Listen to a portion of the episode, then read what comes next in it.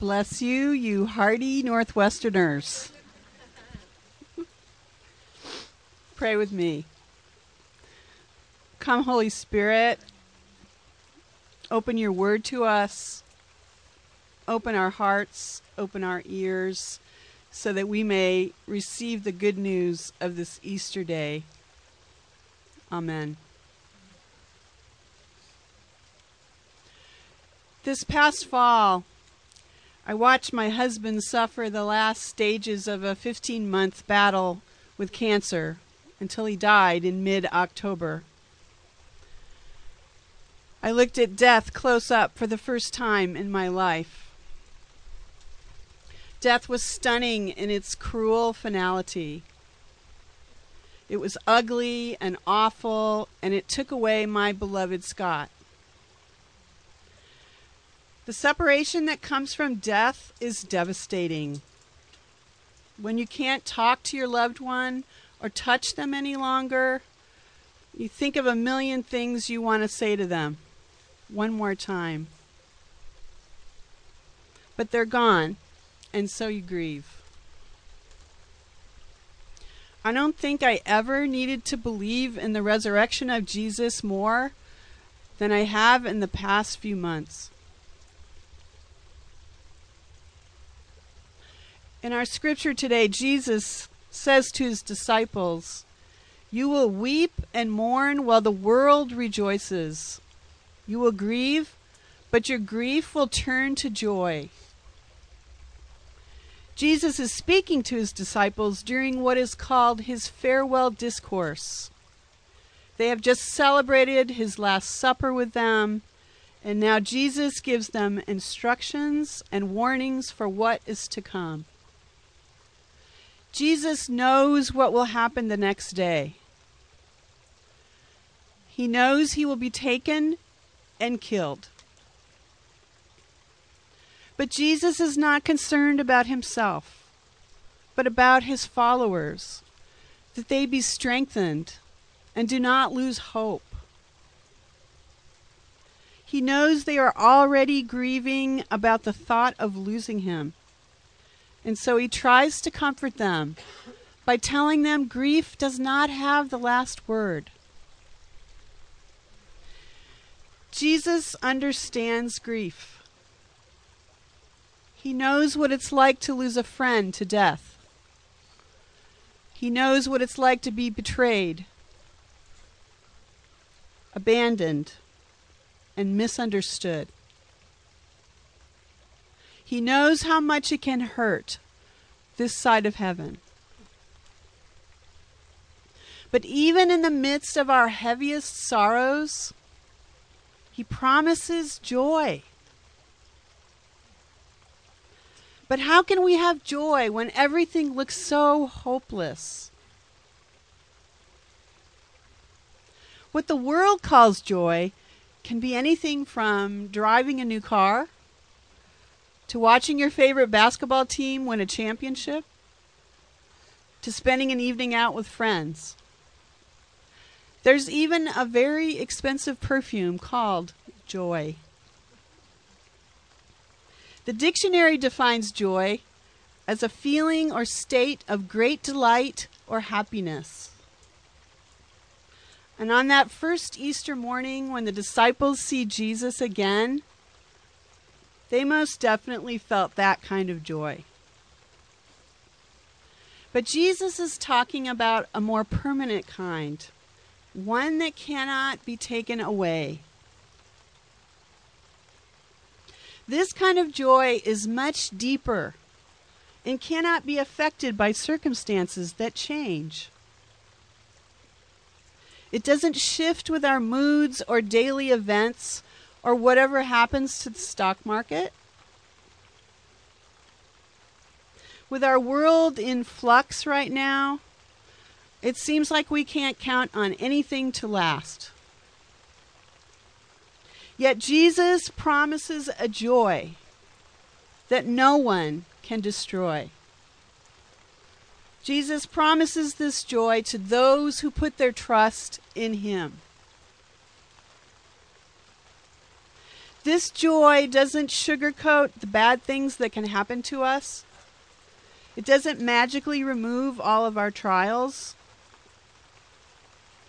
But it can be the byproduct of suffering itself. God can transform our suffering into something meaningful. God can transform us into new people people more like Him. Jesus calls us to surrender all and in return receive love, grace, and joy for all eternity. There is a strange connection between grief, suffering, and joy. In our scripture reading, Jesus uses an example of a woman giving birth to a child. The woman suffers through the labor of having a baby. But when the baby comes, she forgets the pain for the joy of new life. The disciples would have heard a deeper meaning in this story. For in Hebrew scriptures, a woman in childbirth was the very symbol for how God would bring salvation to his people through the Messiah. The birth of the child reflects the new life that God would bring the world. As Jesus prepares his disciples for the grief and suffering to come, they would have remembered those old promises of old that God would bring something new out of their anguish. New birth is always painful, but joyous in the end. God's plan to restore his creation would be accomplished through the mystery of his son dying on a cross. What Jesus is saying to the disciples and over their shoulders to us is this that joy will come from Jesus being raised from the dead. This is the kind of joy that changes not only us, but the entire world. This is no ordinary joy, but something much more powerful. Not only through Jesus is death defeated, but God's new creation has begun. This dark world of sorrow and suffering has been broken into with a great bright hope. Jesus is alive. The suffering of Jesus on the cross gives meaning to all of our suffering. Even when the pink slip comes, or we can't pay our mortgage, or our marriages hit the rocks, or we struggle with loneliness, depression, and brokenness, or we lose our loved ones to disease and death. Jesus suffers with us in our suffering. He not only brings us comfort, but transforms us into a more perfect reflection of God. Jesus offers us a brand new life and a new way to see.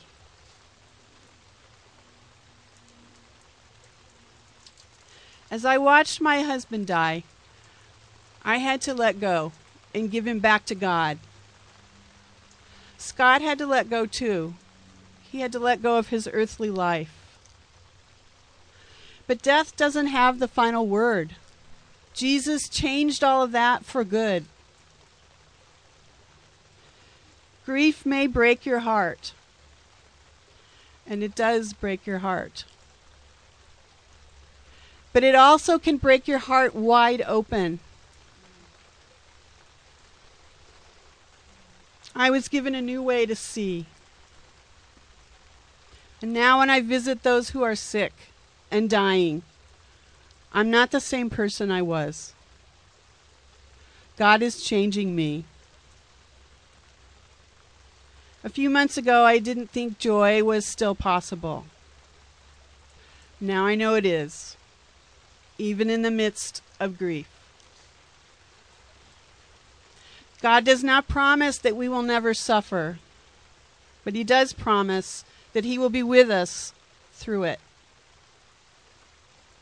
God will redeem our suffering and transform us into new people. There is a paradox in that idea of joy coming out of suffering.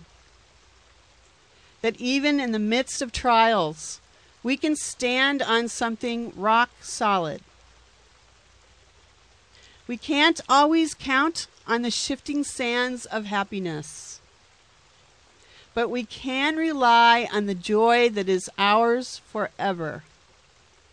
Because God showed us how much He loved us by sending us His Son. Why can't our joy be taken away from us? because Jesus is raised from the dead. That means he lives, and nothing can separate us from him again. Nothing. Not even death, our last enemy. Jesus has conquered the worst life can bring us. Friends, hear the good news. Grief is only for a moment but joy is ours forever. We can face the deepest, darkest suffering because Jesus has defeated death. He's been raised from the dead and lives again in those who put their trust in him. As the Apostle Paul tells us, we do not grieve as those with no hope, for we have hope in Christ. Jesus said, Now is your time of grief, but I will see you again, and you will rejoice, and no one will take away your joy. No one. And so we stand here in this cold, wet morning air at the dawn of this Easter day. We find an empty tomb a risen Savior, and a joy that's ours forever. Alleluia. Christ is risen. Alleluia. Christ is risen indeed. Amen. Heavenly Father, we are in awe of how deep your love is. Yet you do not love us from far off, but you sent your Son to live among us and die for us and pay for our sin. Fill us with your spirit, your love, and your joy forever. Make us new people. In Jesus' name we pray. Amen.